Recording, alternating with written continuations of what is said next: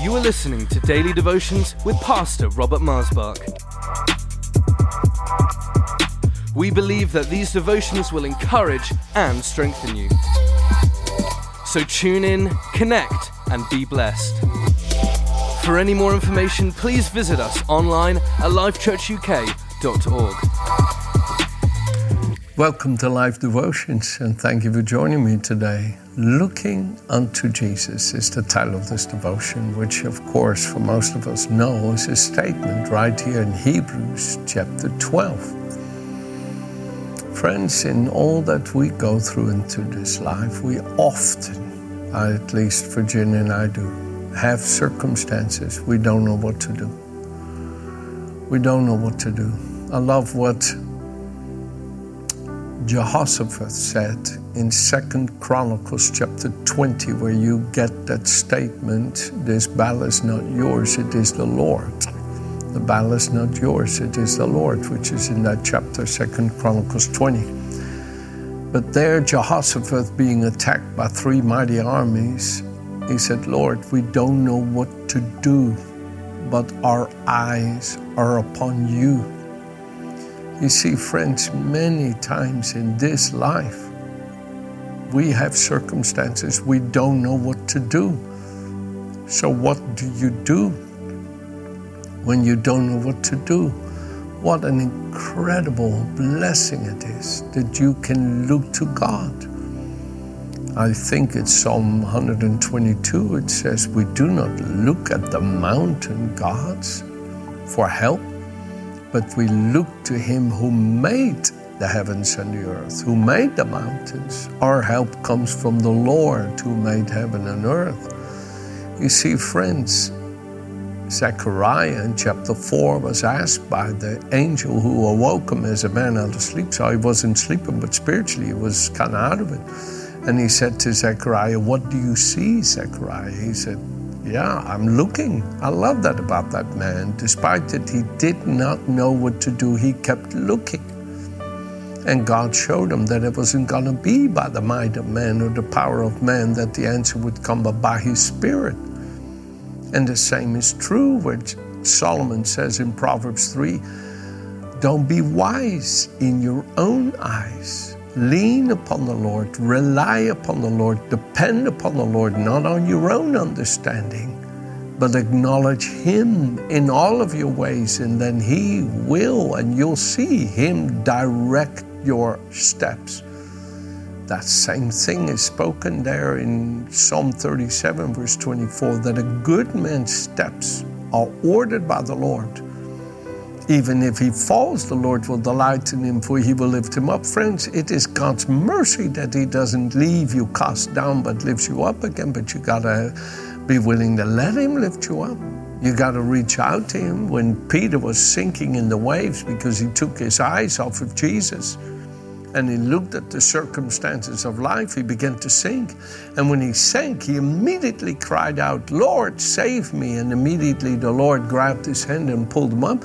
But you see, all that call upon the name of the Lord shall be saved. You gotta you gotta say, Lord, save me, save me, and look to him and look to him. And I'll tell you the truth, it says in Psalm 34, and they looked to him and were not ashamed, but became radiant Oh, I have seen my mother look to the Lord.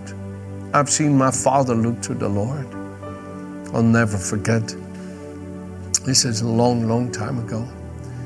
My father called me. He said, Hey, son, how's it going? I said, Yeah, Dad, I'm pressing on. He said, How's it financially? I said, Oh, Dad, I have to believe God to get enough money to put fuel petrol in my tank. And he said, Yeah, I understand that, but okay, those days will pass that you won't have to worry so much about that because you've got bigger things to think about. I said, Like, what are you thinking about right now, Dad? He said, No, no, I'm okay. I said, No, Dad, what are you what are you believing for? He said, Well, I need I need about two hundred thousand euros. And I said, Okay. By when do you need it? He said, Oh, not until Tuesday. And it was Friday. I, I, I said to my dad, Don't you ever get tired of having to believe God for such big answers in such a short time? He said, No, I'm really excited to see how he's going to pull this one off. See, my father had his faith tried in the furnace of affliction again and again and again, and he had seen the Lord, like he did for Shadrach, Meshach, and Abednego, come through for him. He had seen the Lord come through for him. If you would have asked Shadrach, Meshach, and Abednego in the next confrontation of circumstances, what do you believe? They would have said the same God who, who was with us in the fire is with us in the flood. We fear no evil, for the Lord is with us. We are not afraid, for what can men do to us when the Lord is on our? I tell you, they would have given you such an incredible Holy Ghost boost of faith that it would have knocked the doubts and fears right out of your heart. And this is why I'm so happy we have the scriptures to help us, to lift our hearts. And friends, I'm saying all of this to encourage you that you are surrounded by a great cloud of witnesses of those like Daniel, Moses, Noah, Elijah, Elisha, and, and Joshua, and you could go on and on, Jeremiah and Ezekiel, and all these amazing David and and John, uh, uh, there's so many others who believed and saw the Lord come through for them. Oh, one scripture that David, one of his beautiful Psalms, Psalm 71, he says, Lord, you've been with me from my youth. My success at which, at which so many stand amazed is because of you. That's verse 5 in the Living Bible. And then he says, Lord, your righteousness is so great. I cannot stop thinking about it and talking about it. You, Lord, who have shown me great and severe troubles, verse 19, Psalm 71, will revive me again. Surround me with greatness and comfort me. Oh, enlarge my greatness and comfort me. David, he says, Now that I'm old, Lord, please, I want to show your power to this new generation that they too may set their hearts upon you. See, friends, we are surrounded by a phenomenal cloud of witnesses of people that can tell you you can trust God that people can say, don't give up believing, that people can say to you, oh, if you'll keep up believing, you will see the goodness of the Lord in the land of the living. Psalm 27, verse 13 and 14. Don't give up believing, don't give up trusting. You're surrounded by a great cloud of witnesses. Oh, I tell you the truth, I was recently watching my dear, dearest friend that I've had for 30 plus years, Pastor Chris Vigil in Reno, Nevada. He was interviewing his mother, Helen. Oh, what a beautiful heavenly saint she is, even today at 95, 96. She's such a beautiful saint. And she was sharing such sweet words of loving faith in Jesus, how Jesus healed her and healed her and healed her, how Jesus used her to help bring healing and salvation to so many precious souls. And as I'm watching this beautiful heavenly soul manifest in that earthly little fragile body of hers, I think, Lord, you are worthy. You are worthy to receive the glory and praise that you've not left us without witnesses. So let me read you the scripture here Hebrews 12, verse 1 and 2. Therefore, we also since we are surrounded by so great a cloud of witnesses, let us lay aside every weight, the sin which so easily ensnares us, and run with endurance the race set before us, looking unto Jesus, the author and finisher of our faith, who for the joy that was set before him endured the cross, despising the shame, and has sat down at the right hand of the throne of God. For consider him, verse 3, who endured such hostility from sinners against himself lest you become weary and discouraged in your souls. Come on. I know sometimes the going can be so rough.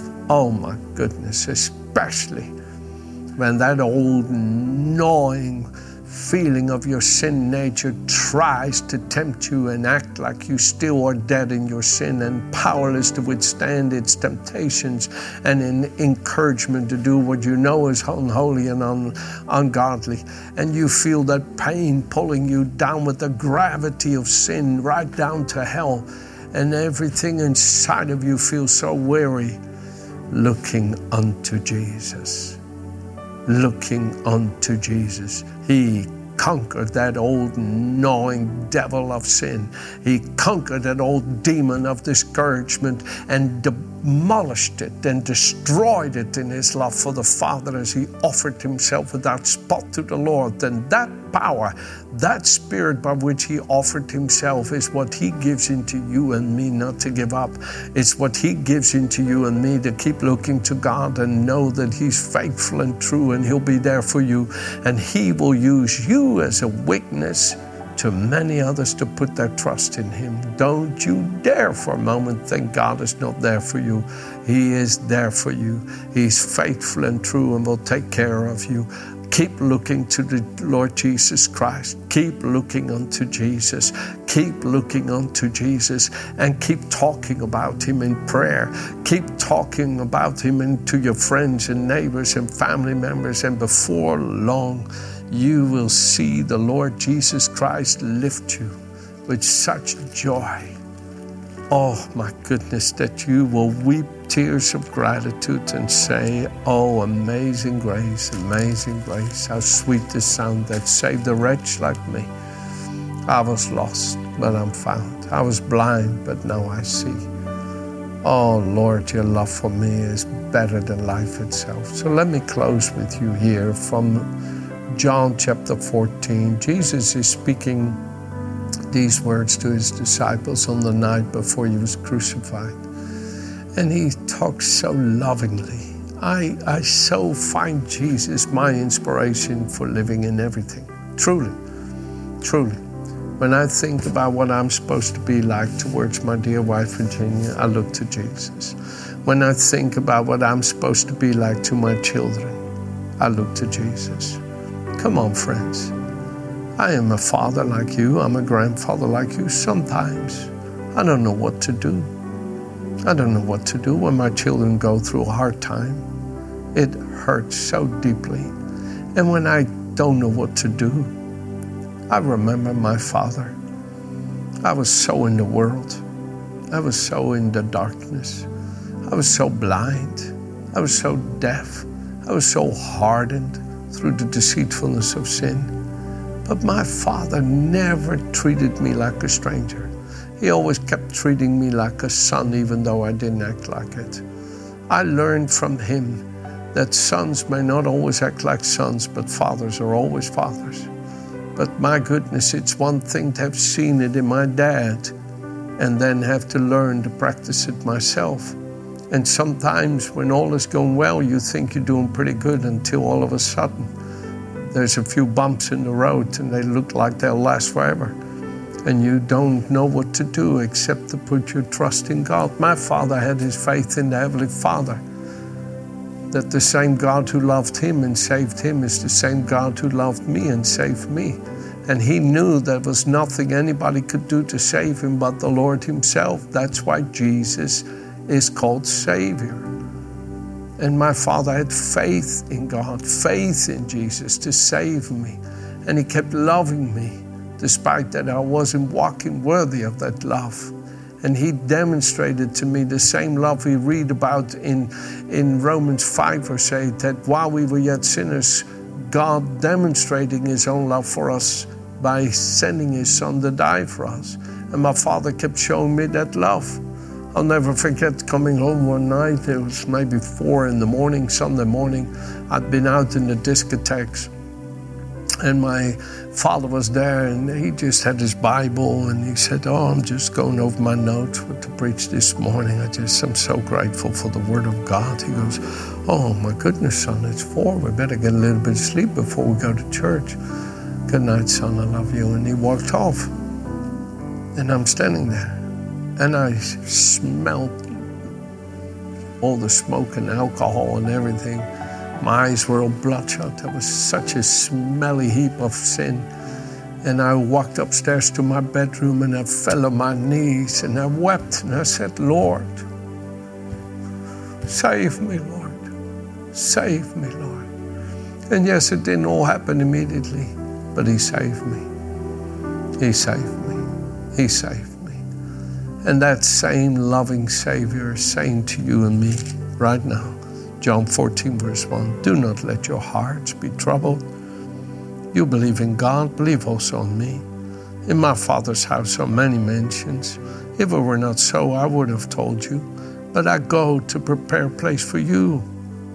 And if I go and prepare a place for you, I will come again and receive you to myself, that where I am, you may be also. Come on there, friends. God has everything ready for you. Just keep looking to Jesus. Amen. Have a good day.